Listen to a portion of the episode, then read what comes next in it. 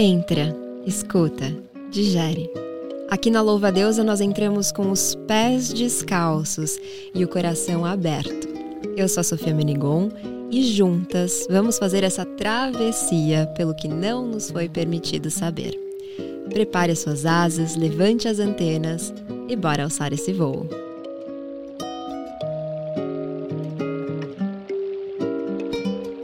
E hoje é dia de revoada! Tá preparada, Insetinha? Dia de revoada, você já sabe. A gente já tá aqui com os nossos bons drinks, eu espero que você esteja com os seus também. E hoje a gente vai falar de um tema que ainda é tabu, não sei como que pleno 2022 ainda é tabu. A gente vai falar sobre buceta. Então, vem comigo! O estúdio tá em festa! E aqui eu tenho duas mulheres muito maravilhosas para apresentar para vocês. Aqui comigo pela terceira vez, ela que é fotógrafa, feminista, autora do livro Nós Madalenas e vencedora do prêmio ONU Mulheres. Seja muito bem-vinda, Maria Ribeiro! Ai, eu amo! Vou voltar sempre. Vocês viram que eu já tenho carteirinha, então agora todo dia estarei aqui, gente. Venha, por favor. e, vem, e, a gente vem tomar os drinks. O que, que, você tá tomando hoje? Eu tô aqui hoje com o meu bom, minha boa caipirinha de limão com capim santo. E você? Gente, que gourmet. Que Chique, né? Ai, eu tô com o meu vinhozinho aqui, Merlot, Ai, que eu gosto. Gosto também, maravilhosa. E aqui também com o seu bom drink, a maravilhosa educadora sexual, atriz, apresentadora, escritora e poeta Mari Williams. Seja muito bem-vinda. Que honra, que prazer. Muito obrigada, gente. Muito feliz de estar aqui, muito fã de vocês. Tô adorando já.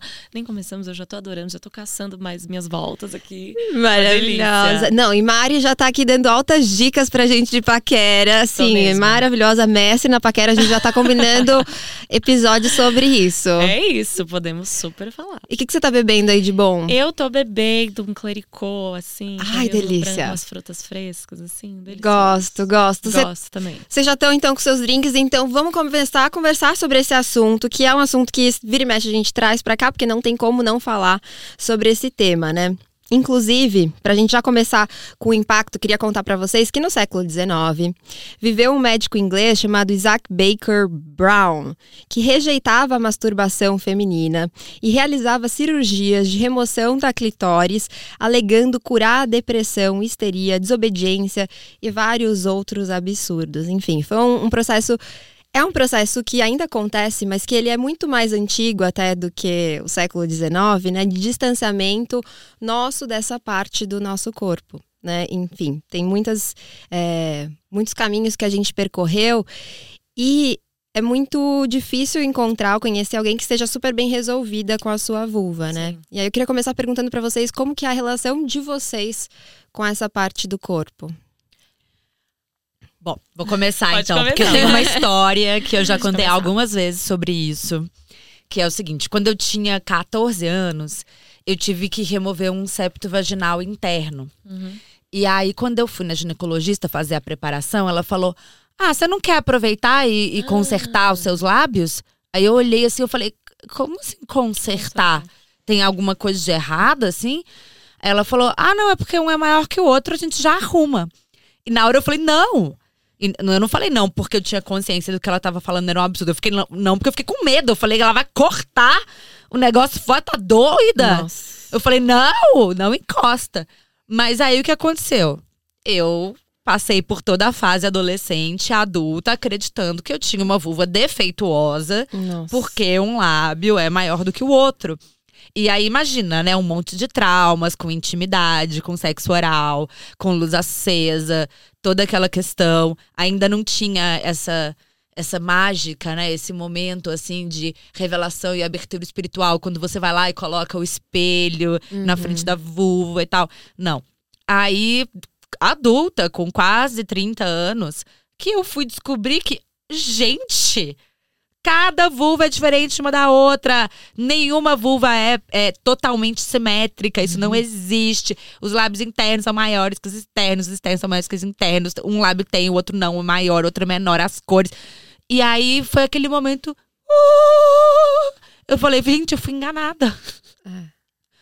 Então, assim, teve toda essa história minha com a vulva. E hoje em dia eu ponho espelho, eu faço pompoarismo, eu passo óleo de coco, eu falo: Uhum. Oi, sua linda, como estamos hoje? Você toma solzinho, né? Que eu, Eu tomo vejo. Sol é perfeito. Toma sol na vulva é perfeito. Faz super bem, 10 minutinhos. É uma ali. delícia. Eu tomo, eu coloco nos stories. Assim, eu, Eu falei, gente, vejo. tomem sol na pepeca, é tão gostoso. Porque é isso, a gente. É, tanto na pepeca quanto nos mamilos, né? Porque Sim. a gente nunca pode tomar sol, porque a gente tá sempre de biquíni. É. E é tão gostoso tomar Amiga, sol. e onde você, consegue? Porque eu fico pensando, gente, eu não tenho lugar pra tomar sol na vulva. No meu quarto, amiga. Quando entra Quando aquele entra solzinho, sol eu quarto. aproveito, pum, vou ali. Vou fazer isso. Eu nunca Arrasa. tomei esse sol, gente. Ai, amiga, toma, tão bom. É delicioso. Dá umas Preciso. 10 minutinhos esse sol. Isso faz super bem. Faz super ele bem. vai ser antibactericida, antifúngico, limpa. Fora a serotonina, libera coisa no corpo, aquela sensação É de. ai, isso. É uma É isso que eu vou fazer delícia. a partir de hoje. Tomar sol assim, eu, eu tomo meio com na, na- uma, uma perninha de índio, meio perninha aberta, assim, você Sim. fica lá. Nossa, é tipo, muito bom. Muito livre, Muito né? gostoso. Muito gostoso. E você, Mari, como foi a sua história? Então, engraçado. Não, engraçado barra, né? Triste, né? Essa história. Mas É, bem muito difícil, assim, mas eu tive também muitos problemas com a minha vulva ao longo de toda a minha adolescência, porque os meus lábios internos são maiores que os meus lábios Uhum. externos. E desde novinha a gente tem esse padrão da vulva, né? Que ele é pornográfico, racista, pedófilo, né? O padrão que a gente tem das É. vulvas, por conta da pornografia que coloca aquelas vulvas extremamente brancas, extremamente infantis, extremamente sem pelos e simétricas, que é, É. uma coisa que não acontece. Uhum. E eu olhava às vezes para aquilo, assim, de adolescente entrar em contato com pornografia, mesmo entre mulheres, isso é uma coisa que acontece, que eu sinto Uhum. que às vezes a gente não fala. Uhum. E eu achava que tinha algum problema. Eu já pensei em fazer cirurgia de vulva. Que bom que eu não fiz. Eu já pensei em fazer várias cirurgias plásticas, nunca fiz nenhuma. Muito obrigada ao meu eu superior, que sei lá, acho que me guiou nisso e falou, gata, tranquila. Segura aí. Porque hoje em dia, gente, eu olho. E a primeira vez que eu me masturbei olhando a minha vulva, nem faz Sim. tanto tempo, assim. Deve fazer uns dois anos. Foi quando eu comecei a entrar em contato com a terapia orgástica e com a educação sexual, que é que eu faço hoje, né? Porque eu sempre me masturbei desde muito nova. Acho que tocar a minha vulva nunca foi um problema. Eu aprendi com um homem a me masturbar, tem esse detalhe. Mas ainda assim, não foi um aprendizado violento. Foi um aprendizado gostoso. Uhum. Então eu me toco desde muito nova, assim. Só que a primeira vez que eu parei, olhei e eu me toquei, eu lembro que eu via meus lábios internos que são maiores, eles se abriram assim e parecia uma santinha, assim, com a cabelo clitóris na cabeça e um mantinho. E foi tão legal, assim. Eu lembro que eu gozei muito e fiquei muito feliz, sabe? Fora o Que orgasmo, linda. a deliciosidade daquilo tudo. Porque é muito cruel, né, gente, o jeito que a gente é apresentada a vulva. Porque a, a, a gente, hoje em dia, não tem, na verdade, representações. A gente tem os nomes, né? A Florzinha, a Pepeca, a Uhum. Menininha, a Mariazinha, sabe? Eu penso mesmo no meu crescimento, eu lembro das minhas tias, os nomes que elas davam, assim. Uhum. Uns nomes completamente fictícios, que distanciam. Perereca. Perereca. É, É, não, florzinha, borboleta, sabe umas Segredinho. coisas assim? É, segredinho, não. esse. E aí, a gente pega lá, quando a gente é criança, o que, que a gente começa a brincar entre mulheres no crescimento que a gente ainda teve, né? De boneca. Boneca não tem vulva. É verdade.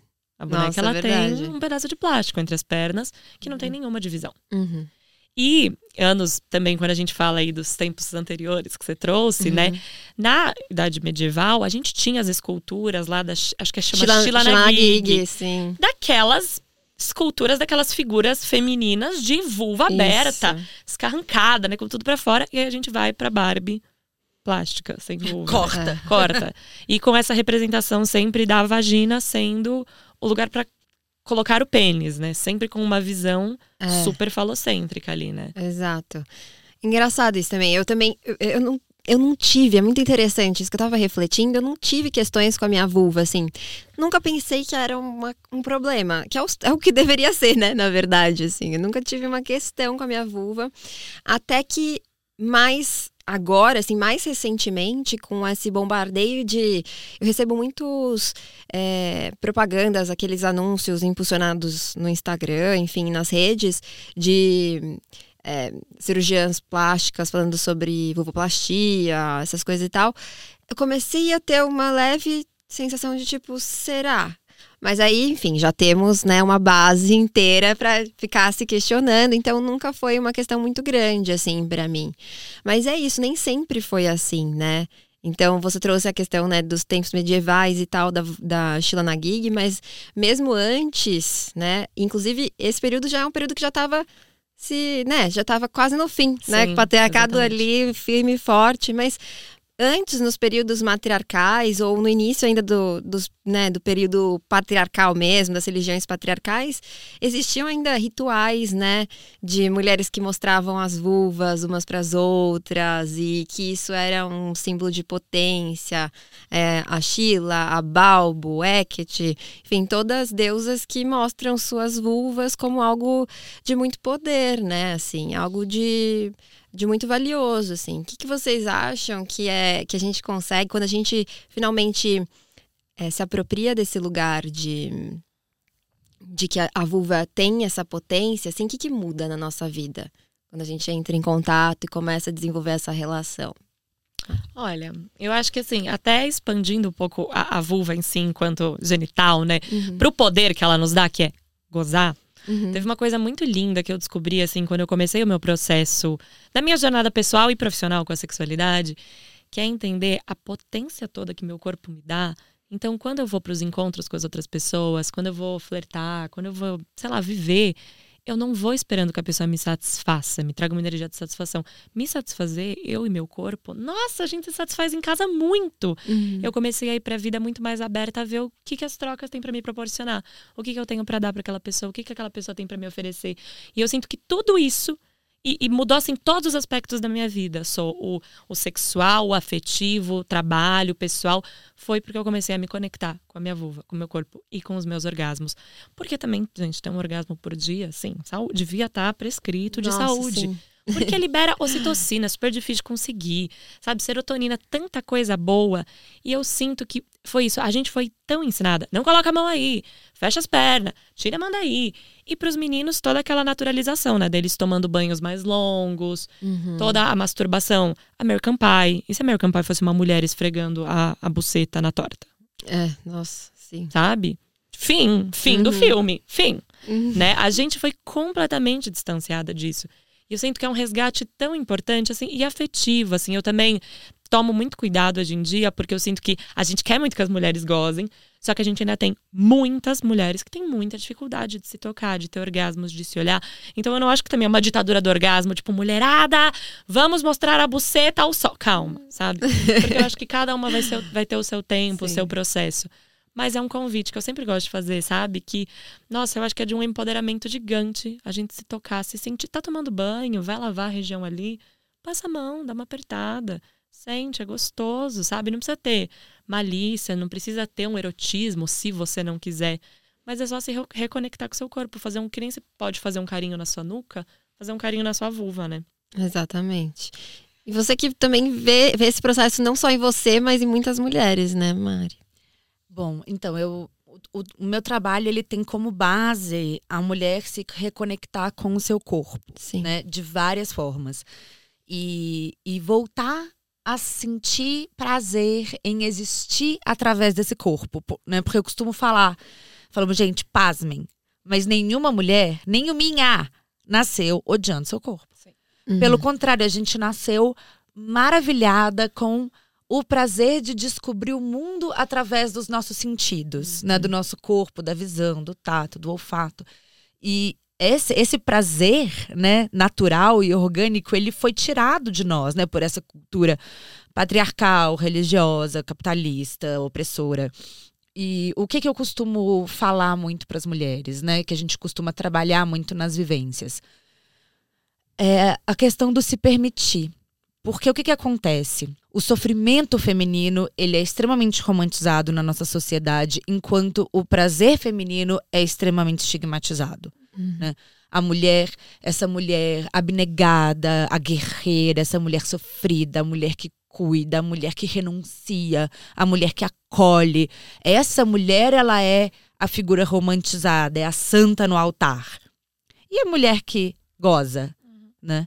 A mulher que é livre, a mulher que tem prazer, a mulher que se coloca como prioridade, a mulher que cria seus caminhos, a mulher que trabalha nesse sentido de gozar da vida sem culpa. Essa uhum. mulher não presta.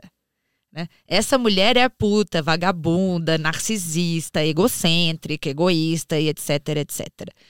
Então, o negócio é isso. Nesse sistema, a mulher não pode gozar.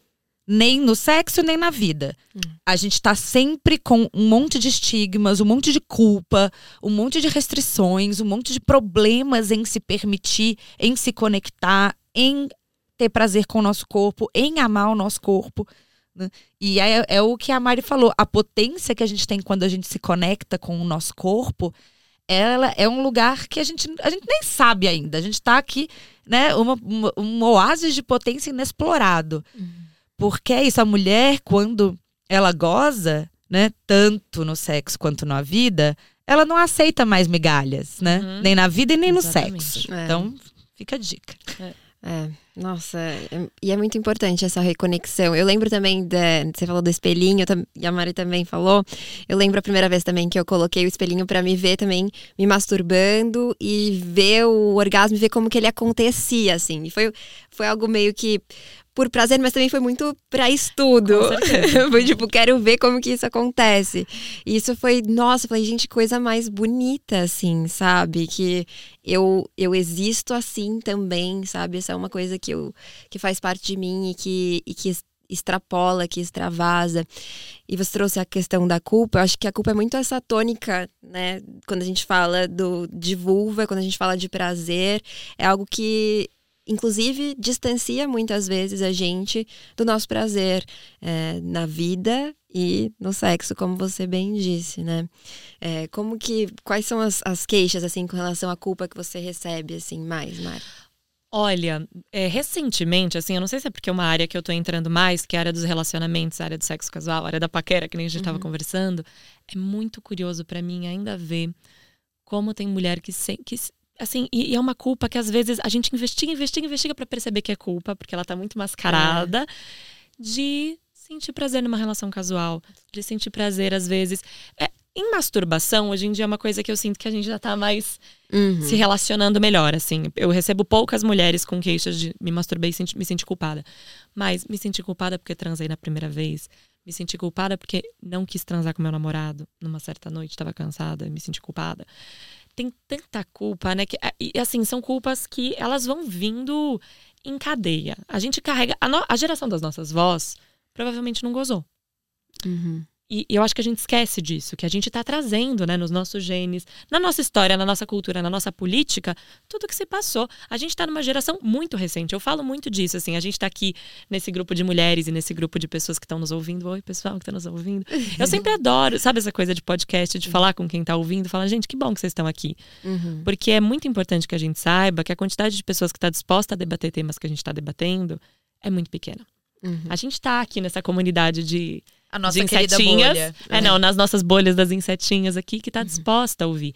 Mas a maior parte das pessoas ainda não tá, ou ainda tem medo, ou ainda dá play no podcast e fala, elas vão falar de buceta, vou pular, é. vou voltar para um outro tema, sabe? Vou procurar uhum. um outro episódio. Porque é difícil, gente. A gente tá aqui botando clitóris na mesa, né, uhum. para falar, mas não é uma coisa comum ainda de acontecer.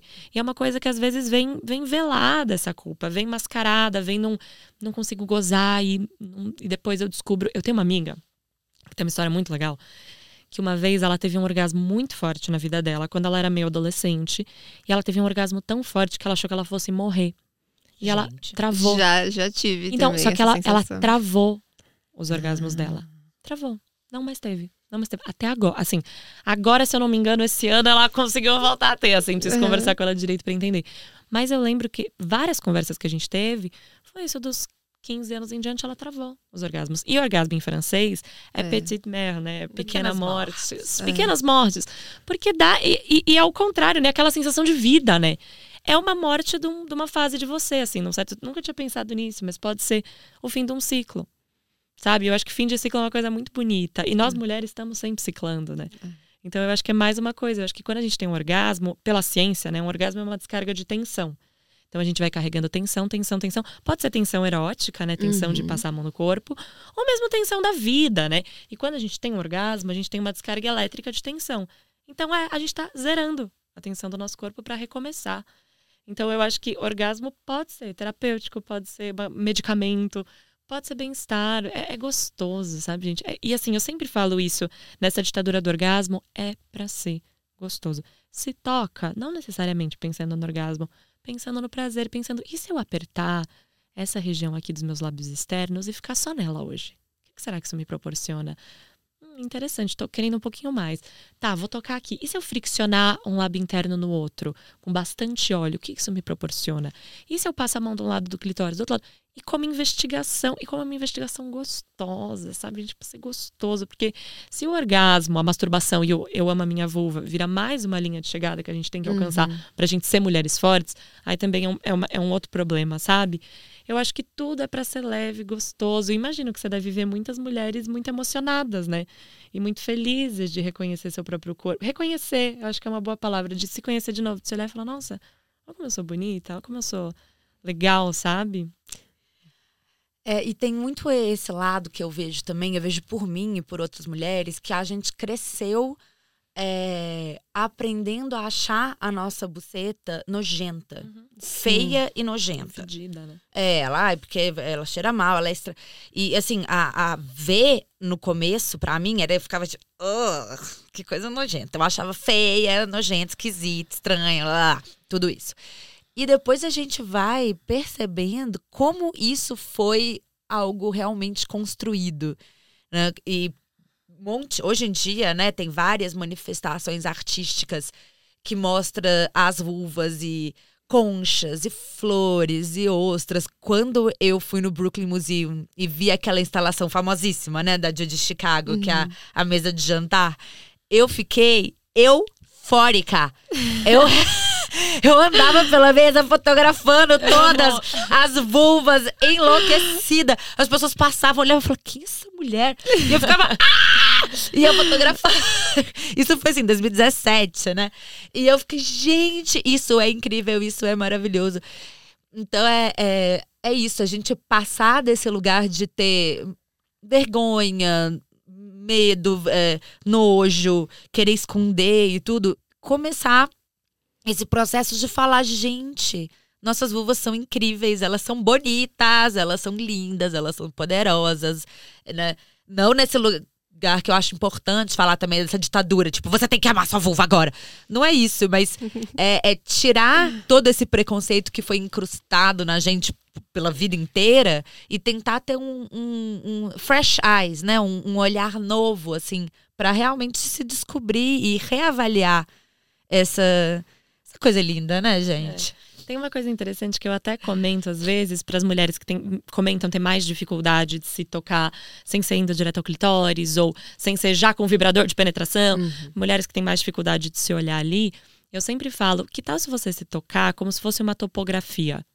Como se você estivesse explorando uma região geográfica. Então, que nem você pode pegar sua mão, passar, olha, aqui tem um relevo, aqui tem uma depressão, aqui muda o tecido como uma investigação assim de sentidos, né? Porque isso também é uma coisa que o conceito de sensualidade foi também um conceito que foi raptado da gente. Uhum. E quando a gente pensa numa mulher sensual, já vem aquele padrão, né? Daquela uhum. mulher extremamente padrão, tal, com batom vermelho, que só não é vulgar porque tá do lado de um homem, que se fosse ela fazendo uhum. a mesma coisa uhum. sozinha, ela estaria sendo vulgar, mas não, ela é sexy, né? Ela é sensual. E aí, esse conceito da sensualidade foi raptado de nós, mas o que, que sensualidade quer dizer? Sensualidade é ter prazer com os sentidos. É a, a volúpia uhum. de sentir prazer com os sentidos. Então, o que, que é uma mulher sensual? É uma mulher que explora os sentidos. Então, Sabe aquela coisa boba que a gente pode fazer de agora, quem tá nos ouvindo, inclusive, se não estiver uhum. dirigindo ou trabalhando, né? É importante. Passar uma mão na outra, assim. Tipo, passar uma mão na outra. Trabalhando Nossa. super dá. Você está lendo um e-mail. É, exatamente, trabalhando super dá. Mas o que, que, que, você sente? Porque a gente sente tanta coisa. E é essa questão que eu, eu também gosto muito dos misticismos todos, mas eu, eu gosto de trazer também pro fisiológico, porque eu sinto que isso facilita. Gente, é sensação. Passa uma mão na outra que você vai sentir. Passa a mão na sua vulva que você vai sentir. Se você não quiser pensar, ai, deixa minhas ancestrais pra lá, não vou me tocar me conectando com as minhas ancestrais. Não precisa, gente. Não precisa. Pode ser só você. E as suas sensações. E o gostoso. E passar um olhinho, ou sem óleo, ou só com a mão. Sabe? E sentir essa topografia. Porque ela é tão poderosa tão... e gostosa, gostoso, né? É, gente, gostoso. sentir Isso é uma coisa muito legal, porque, é, bom, da mesma forma que o conceito de sensualidade foi completamente deturpado, nem preciso falar do conceito de beleza, né? Eu posso ficar aqui 38 milhões de horas falando sobre o mito da beleza, então eu não vou nem entrar.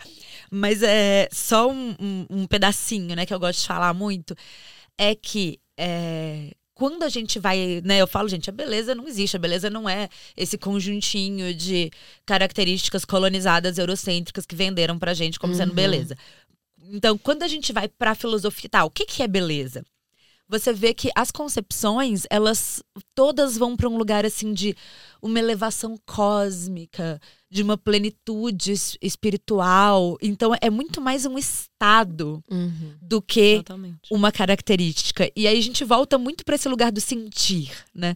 Eu falo, né, para as mulheres, eu falo, gente, quando a gente está nesse estado de plenitude, a gente fica o quê? A gente fica gostosa. É. A gente fica plena, a gente fica deliciosa, a gente fica conectada com nossos sentidos, com o nosso prazer, com o nosso corpo.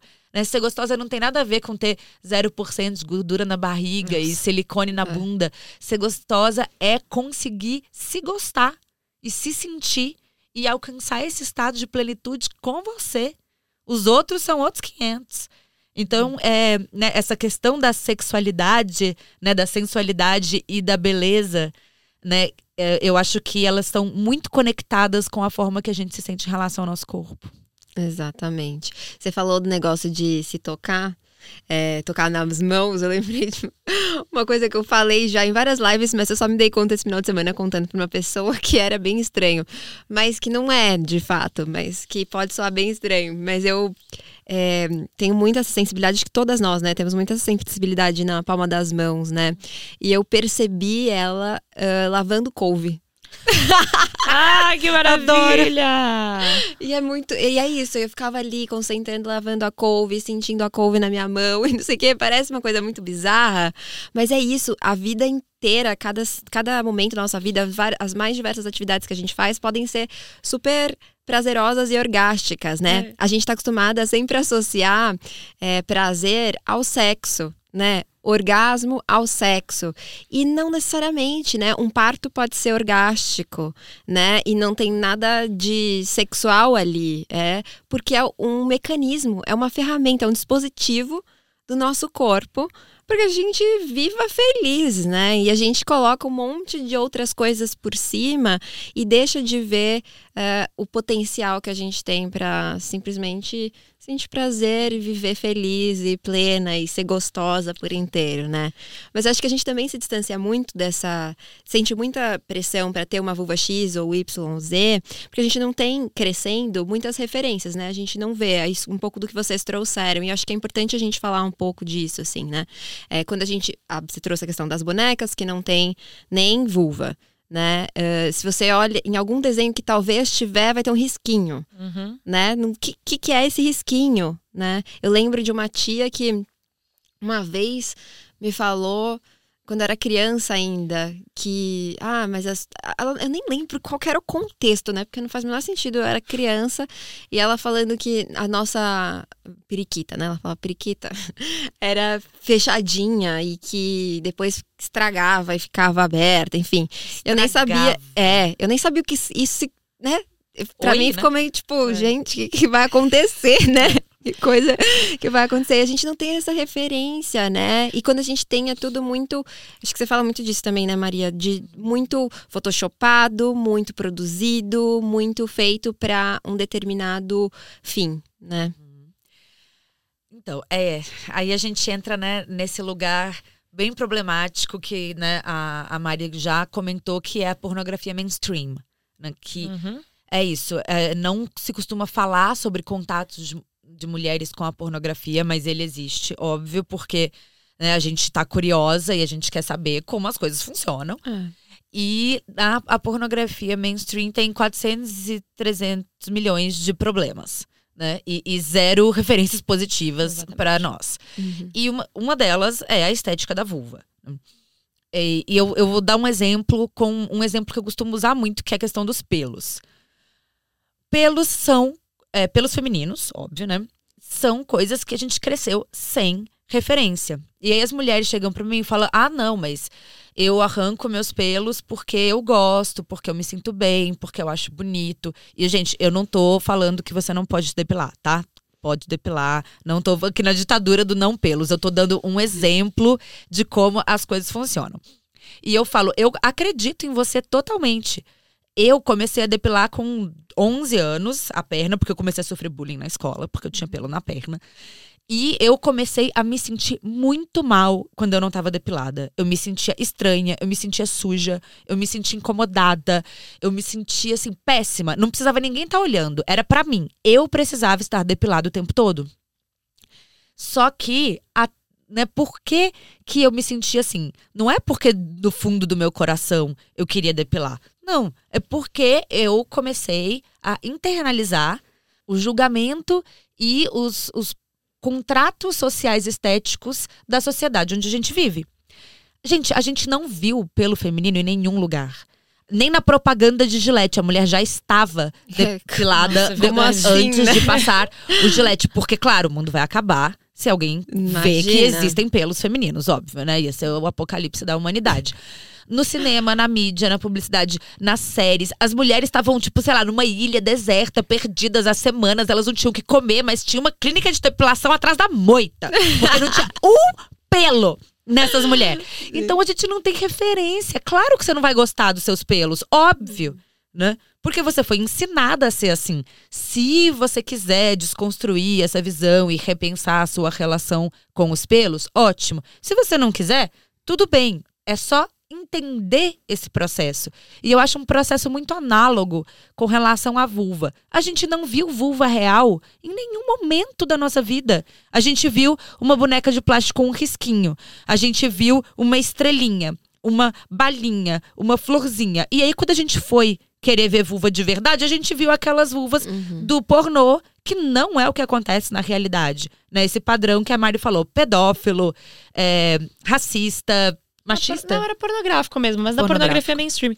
Mas isso que você tá falando, uma, uma coisa interessante, que eu acho que assim, é muito legal te ouvir falar sobre isso, porque além da gente não ter visto, né, e parece que o que a gente não vê não existe, uhum. a gente não conversou sobre. Uhum. Durante o nosso crescimento. Eu acho que eu não tive nenhum grupo de amigas que chegou e falou: gente, posso falar uma coisa? Acho que, não sei, tem alguma coisa na minha vulva. Ou tá crescendo um pelo, como vocês lidam com isso? A geração da minha irmã, minha irmã tem 18 anos. Eu já acho que elas conversam um pouco pouco mais. Eu acho também. Eu tenho uma irmã de 21. É, mas ah, ainda bom, assim, gente. não é aquela coisa. Tipo, uhum. não é o.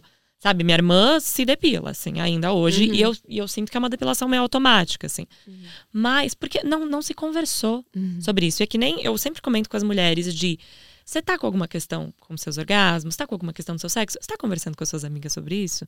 Porque às vezes parece que as nossas amigas estão transando muito mais do que a gente, estão gozando muito mais do que a gente, estão muito mais tá. bem resolvidas. e ninguém tá. Ninguém tá. Não, ninguém tá. Ninguém tá.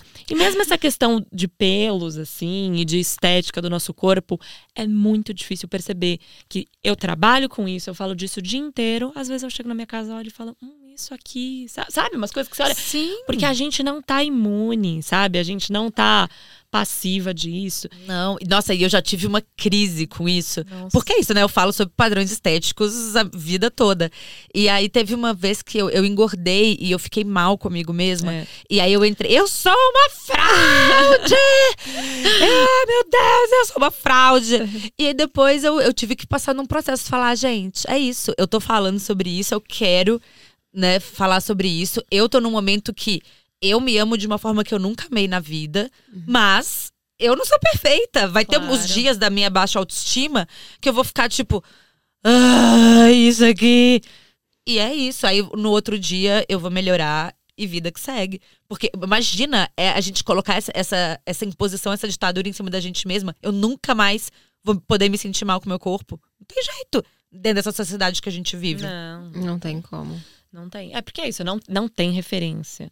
Hoje em dia, eu acho que até é, é, é uma linha muito tênue, né? Da gente entender se realmente as coisas estão mudando na publicidade, se é uma outra espécie de pink money, é. né? Uma Ai, outra espécie de, de captar dinheiro, né? É. De, Tipo, ai, olha como nossa marca é legal, nós retratamos mulheres reais, só que na verdade é meio. E é mais ou menos também, É, né? exatamente. Ainda mais quando a gente fala de pelos e de vulva, né? É. Ainda, não, ainda não tem. A- a- tem alguma uma outra propaganda que mostra um pelo né, debaixo do braço e tal, mas enfim, ainda é muito. Ainda é, é colorido, é, né, de uma. É. Tem uma estética muito específica. E mesmo, né? mesmo essa questão das vulvas, assim, com pelo, teve uma vez que eu fui fazer uma propaganda pra fio, pra fio de lubrificante. Uhum. Fui gravar um vídeo pra elas e elas têm um óleo maravilhoso que você pode passar no pós-depilatório ou pra fazer uma massagem na sua vulva. É um óleo bem gostoso, assim, pra ah, quem eu tem acho foli- que eu sei o que, que eles me mandaram. É, pra quem um tem foliculite. É um Uhum. óleo delícia. E eu fui fazer esse vídeo desse óleo. Patrocine aqui. Patrocínio aqui, inclusive. Venha eu fui fazer cá. esse vídeo desse óleo. E aí eu tava meio com uma depilação. Eu, eu não depilo minha vulva com cera. Ah, Dói muito, não faço isso. Mas eu ainda depilo com gelete, a parte externinha ali, aquela coisa do biquíni e tal. E aí eu tava com o pelinho começando a crescer. E me chegou a proposta de gravar esse vídeo. E nesse vídeo não tinha nenhum, sabe, preciso que você esteja depilada. Era, faça o vídeo. E eu assim, depila, não depila. Depila, não depila. Depila, não depila. Não depilei. Tem as bolinhas ali do, do meu pelo Sim. crescendo. E eu acho essa coisa mais linda do vídeo. E eu acho que só eu percebo. Porque ele é muito, é bem discreto. Uhum. Só que eu amo, toda vez que passa esse vídeo, eu amo as minhas estrias iluminadas no óleo. Eu amo o pelinho aqui da minha axila crescendo. Eu amo. Porque eu olho e falo, isso é real. Sabe, eu olho e falo, eu acho que as mulheres que verem isso vão falar, isso é de verdade. Gente, sabe? quando eu, um- eu. Eu não tiro mais nada, né? Eu já Aham. depilei. Muito, hoje em dia eu não depilo nada. Sim. Toda vez que eu posto stories na praia, de biquíni, com os pelos saindo assim, as mulheres amam. É. Eu sempre recebo É uma um liberdade, monte né? de mensagem.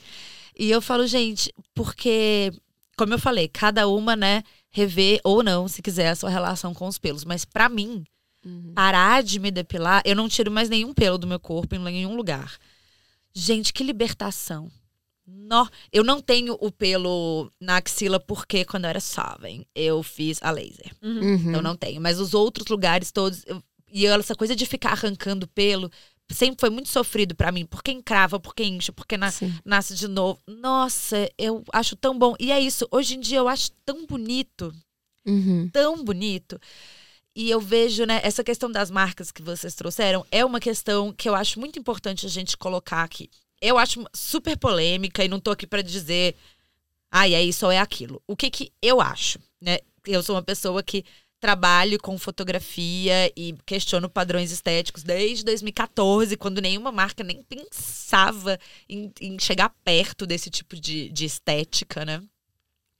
É, o que que eu acho importante a gente pensar? Acho legal que tenha mais representatividade na publicidade no sentido de meninas e mulheres vão olhar aquilo e vão começar a absorver esse tipo de imagem é, com mais naturalidade. Isso vai ajudar elas a abrir o espectro do que elas consideram um signo de beleza e abarcar os próprios corpos e corpos mais diversos? Sim, acho legal. Acho que a gente está num momento em que tem uma super diversidade na, na publicidade? Não. Acho que tem muito caminho a andar ainda.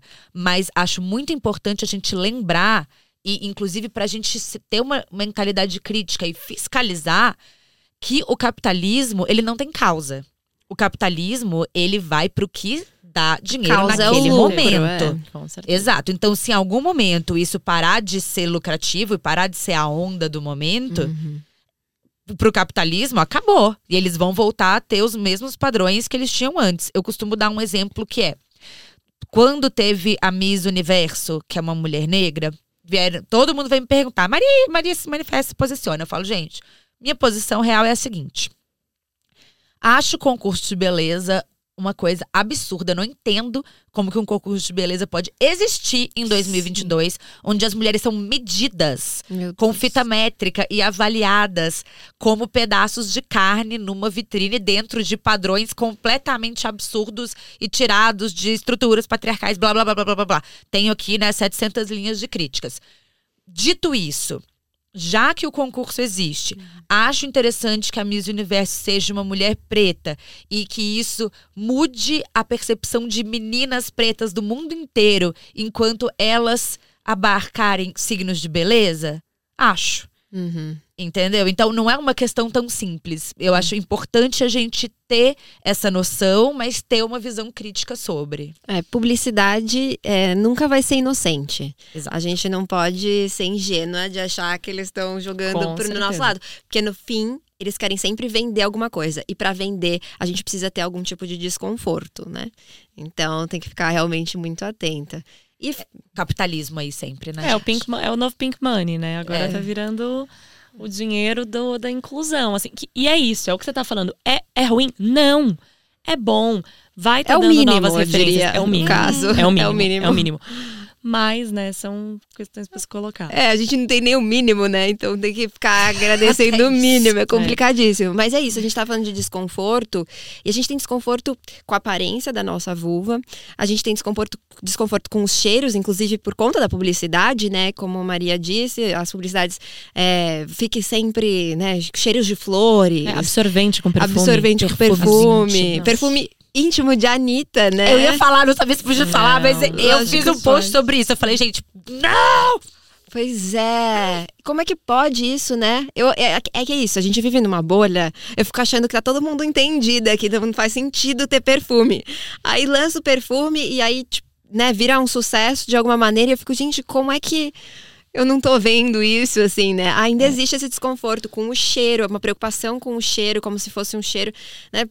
Enfim, nem vou falar de, de outros cheiros por aí, mas é isso, é um cheiro normal que a gente não aprende a, a sentir. A gente não aprende a sentir e sente esse desconforto também com o gosto, É. com as nossas secreções. A gente não aprende a pôr o dedo, experimentar, ver, cheirar, né? Provar mesmo as nossas secreções, É sabe? perfeito isso que você tá falando. Só eu conversei disso com a minha irmã, tem 18 anos. Eu conversei disso com ela essa semana.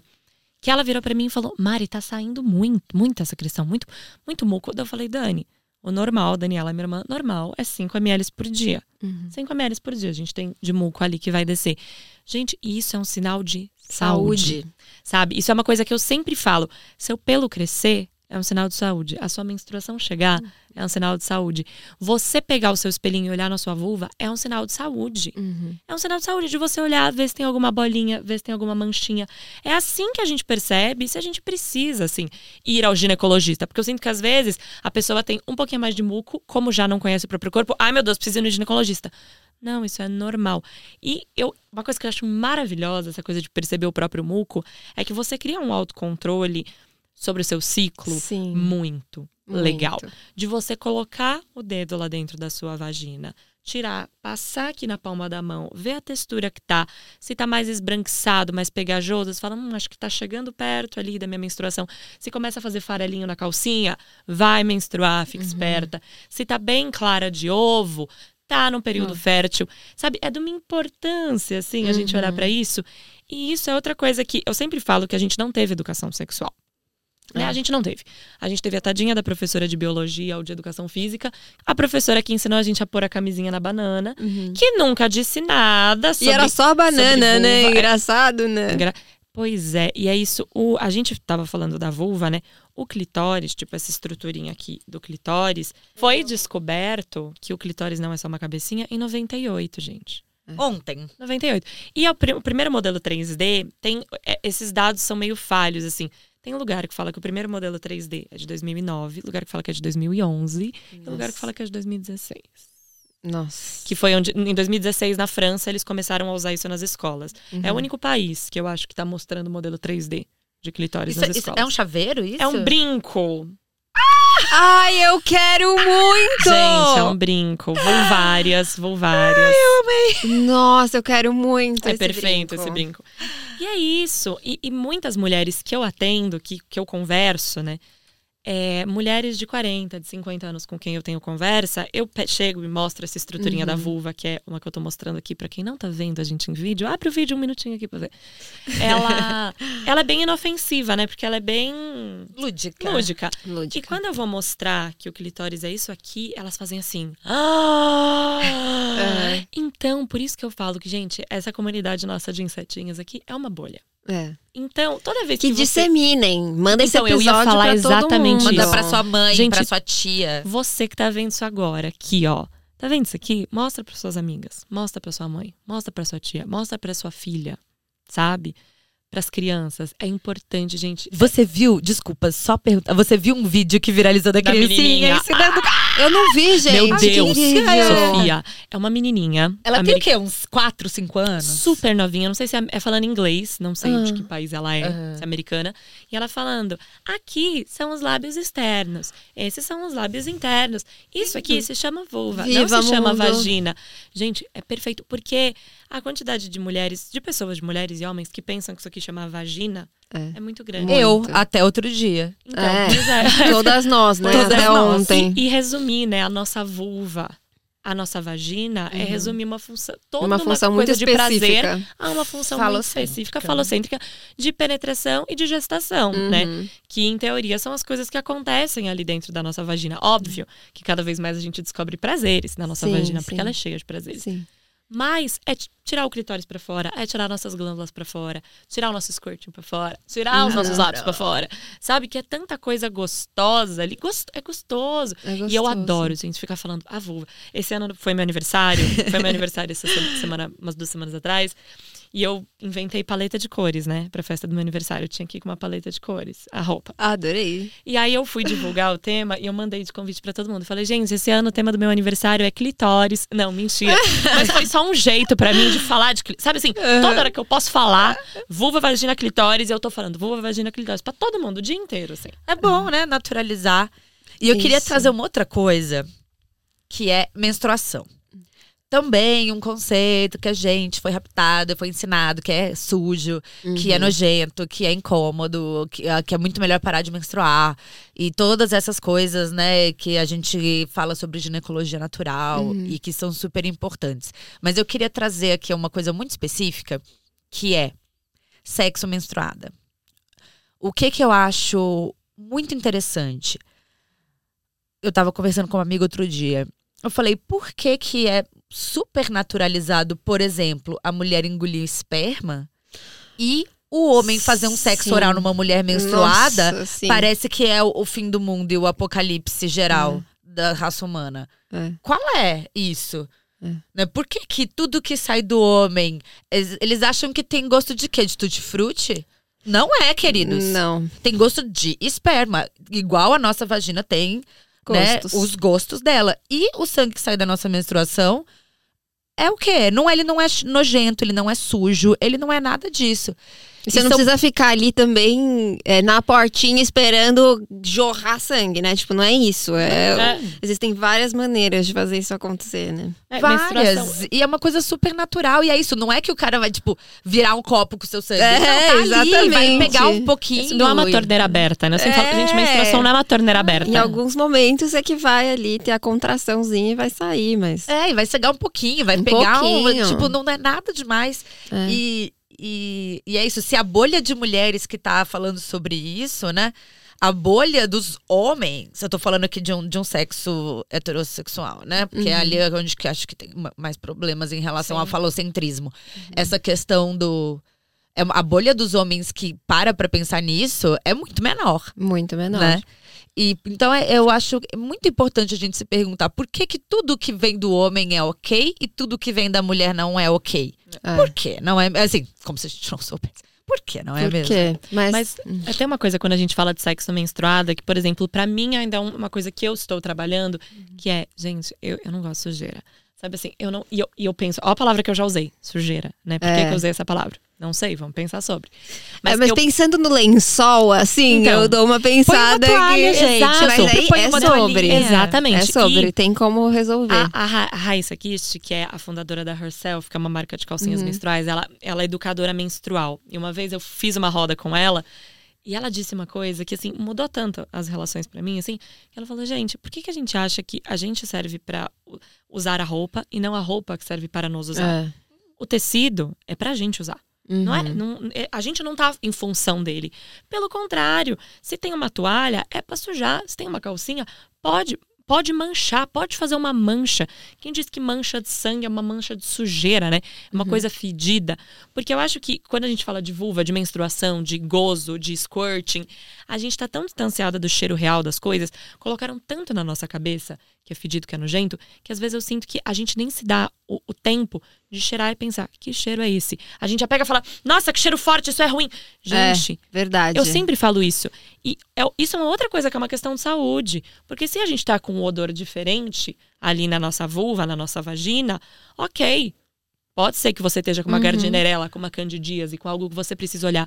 Só que às vezes você não se dá nem o tempo de sentir o cheiro para ver se é só o cheiro que aquilo tem. Que é o que você nem vai saber. É. Né? Exato. Porque se você não é, acompanha não o, o seu corpo, é. você não vai saber quando tá diferente. Exato. Exato. Precisa. Precisa acompanhar, né? Essa eu acho que é uma recomendação boa. Precisa não, né? Se quiser, é nada é uma posição. É interessante. Sugerimos que acompanhe esses cheiros. Mas você falou, né, desse, desse relacionamento heterossexual, mas eu acho que a gente, quando a gente se relaciona com outras mulheres, eu acho que tem uma. Dá uma muitas vezes acaba potencializando, sabia? As pressões.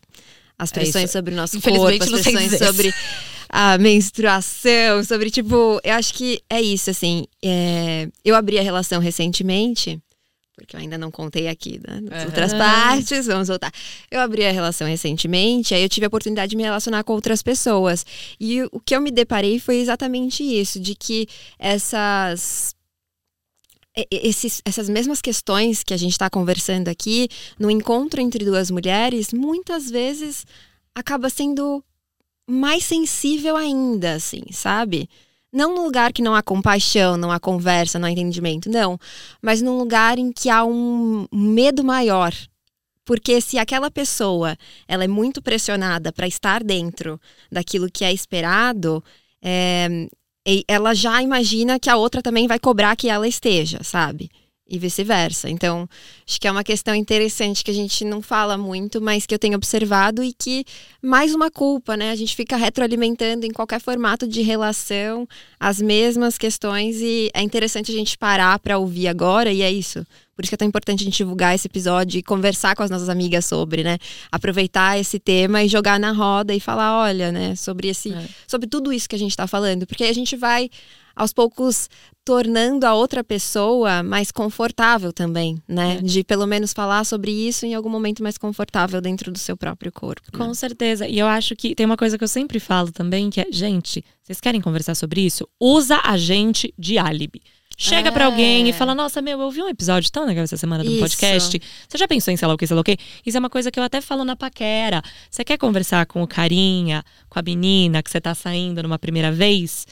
Você tá naquele papo de ah, o que, que você gosta de fazer, o que, que você gosta de ouvir. Vira e fala, nossa, sabia que eu tenho me interessado muito por uns podcasts sobre sexualidade, tô pensando muito em minha sexualidade, minha relação com o meu corpo. Você já pensou sobre isso? Gente, pronto, enfim. Sabe? Porque aí você já vai ter a resposta se a pessoa tá disposta a conversar sobre isso, que aí vai ser legal. Se a pessoa vai dar uma fugida do assunto, que você pode ficar com o pé atrás. E se a pessoa nega completamente, que aí provavelmente não vai ser tão interessante. É, é, é corre é, que é cilada. Corre que é cilada. Foi isso uma coisa que eu percebi muito, assim, na minha solteirice, quando eu comecei a trabalhar com educação educação sexual, que a pessoa chega e pergunta para você, e aí, com o que, que você trabalha? Isso é uma coisa que para mim até hoje, às vezes, tem dia que eu não quero falar, sabe? Não quero entrar nesse assunto. Uhum. Você tá no uhum. Uber, o cara do Uber chamou, e aí, você trabalha com o quê? Ah, com internet. Trabalho com internet. Só que é muito interessante quando eu, eu banco assim, eu falo, ah, então eu trabalho com sexualidade, com sexo. Falo de sexo uhum. na internet, sou educadora sexual. Porque aí você vê a partir da resposta da pessoa como ela trabalha com isso. E acaba virando um assunto que, assim, gente, todo mundo quer falar sobre sexo, sabe? Uhum. Todo mundo quer falar sobre sexo. É um assunto legal.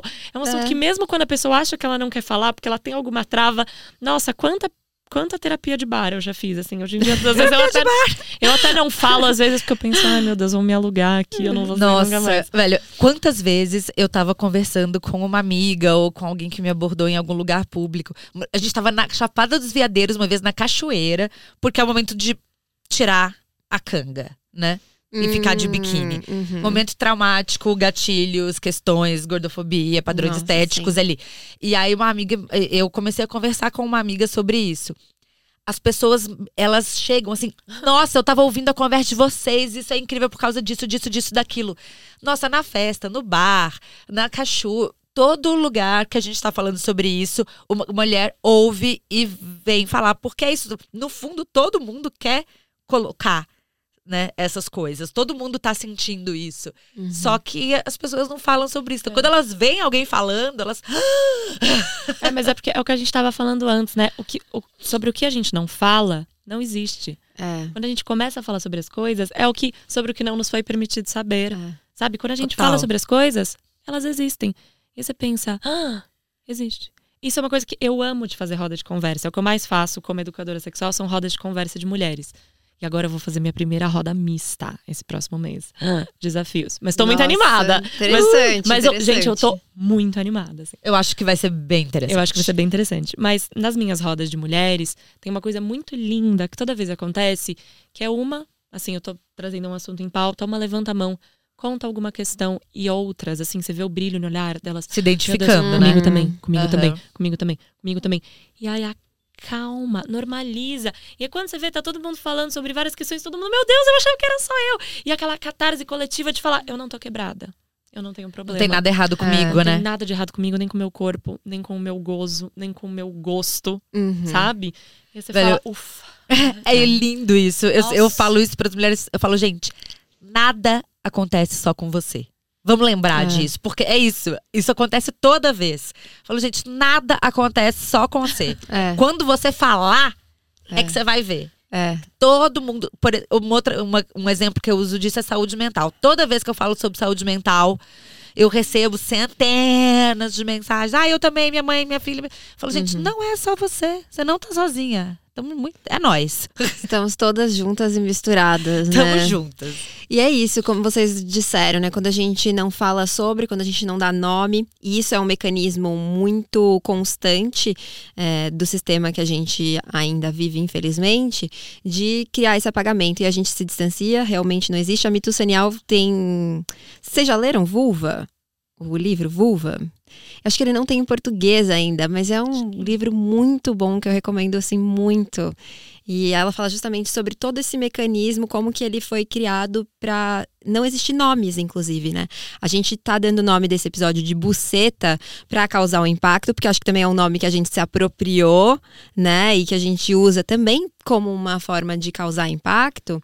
Mas tem nome, né? Tem a vulva, tem cada estrutura dentro, né? Ali a gente tem os lábios externos, a gente tem os lábios internos, a clitóris, vagina, enfim, milhões de estruturas ali que a gente pode conversar e que a gente precisa dar nome, que a gente precisa aprender. E a gente tá chegando no fim desse papo, eu só quero perguntar para vocês, antes da gente ir pro nosso quadro delicioso, o que que é, o que que significa para vocês assim, para definirem em uma palavra a vulva? Prazer. Acho que prazer, criação e potência. Uau. Três palavras, né, Rubem? eu, eu te entendo, te É entendo, te entendo, a difícil, síntese, difícil. Deus do céu. Vamos jogar pro universo então? Joga pro universo. Agora eu quero saber a braba. Então, uma verdade, vocês jogam e saem correndo. Não precisa explicar, eu não vou perguntar nada. Aquela verdade que tá engasgada, verdade difícil de engolir. Pode ser sobre qualquer assunto. 69 é ruim. Adorei, muito boa. Essa é uma boa verdade, difícil de engolir. Gente, vou contar uma coisa pra vocês. Diga. Quando vocês têm uma primeira penetração, o ímã não rompe, não sangra, não vai embora. Provavelmente o de vocês está aí até agora. Hum, isso, meu, isso é uma coisa que a gente não falou que a gente deveria ter Devia- falado. Eu ia puxar esse assunto alguma hora e Né? o nosso fio condutor. Vai indo, Nossa, eu importante tinha de mais trazer. três assuntos que eu queria falar. Mas, gente, é isso, é infinito. É, É infinito, a gente podia ficar aqui horas, Horas. conversando. Meninas, eu amei muito conversar com vocês. Eu acho que a gente precisa fazer. Acho que toda temporada a gente devia ter um episódio sobre buceta. Eu acho que vai, vai ser uma tradição. Vocês estão convidadas pra todas. Oba! Pra gente continuar. A gente pega já do, do. Do ímã. Gosto. Né? Que não rompe, que é uma coisa elástica. Vou aproveitar pra né, jogar aqui agora um pouquinho de conteúdo, mas é isso, né? Não rompe. Então. A, gente se a gente sabe desde 1906 isso, gente. 1906. Pois é, olha só que E não loucura. contaram pra gente. É. Em 1900 Conceito de virgindade. Gente, conceito de virgem. É, tá vendo? Cuidado pra quem você vai dar a primeira vez, porque vai abrir e vai estragar, não é? É. Vai, vai. Vai abrir e Vai. Gente, o ímã tá aí. Teve um, um exame que foi feito com 36 mulheres grávidas de meia idade. E dessas 36, 34 tinham o ímã intacto. 34. É isso, gente. É por isso que a gente tem que falar mais sobre. A gente vai fazer então essa parte 2. No, a gente tem que Fala. falar sobre quando a gente toma a pílula anticoncepcional e sangra. Isso não é menstruação. Não é menstruação. Tá vendo? Eu descobri isso ontem.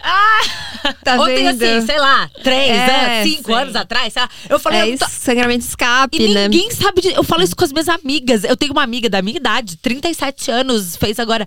Ela virou pra mim e falou: Oi? É.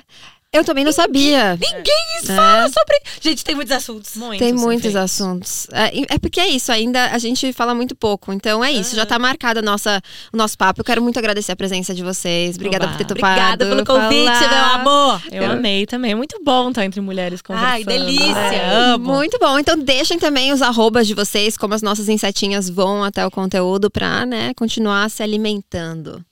Meu arroba é arroba Mari Williams. Williams com dois L's e M, tipo a Fórmula 1, assim, tipo jogadores de futebol Eu americano. achei chique. Mari Williams. O meu é arroba Maria Ribeiro, underline foto, com PH. Foto. Porque não tinha o foto com F. Adoro, muito bom. E você, curtiu? Então corre lá também no arroba podcast Louva a Deusa. Vai ter vídeo das duas, a gente vai marcar pra você achar facinho. Então corre lá. Eu amei a nossa conversa. Eu espero do fundo da minha alma que você, a partir de hoje, se dê a oportunidade de se conhecer de verdade, de se tocar, de se acolher, entendendo que as nossas vulvas têm tamanhos, cores, cheiros, aspectos, enfim, tudo diferente. E é isso que as torna e nos torna únicas e especiais. Até semana que vem. Essa podcast é uma produção Louva a Deusa. Convidadas Mari Williams e Maria Ribeiro. Criação, apresentação e produção Sofia Menegon. Roteiro Letícia Silva. Edição Thaís Ramos. Trilha sonora Fran Ferreira. Social media Fernanda Romil. Designer de redes sociais Jéssica Lima. Gravação Estúdio Banca Podcast. Técnico de som J. Benê. Imagem Jéssica Sacol.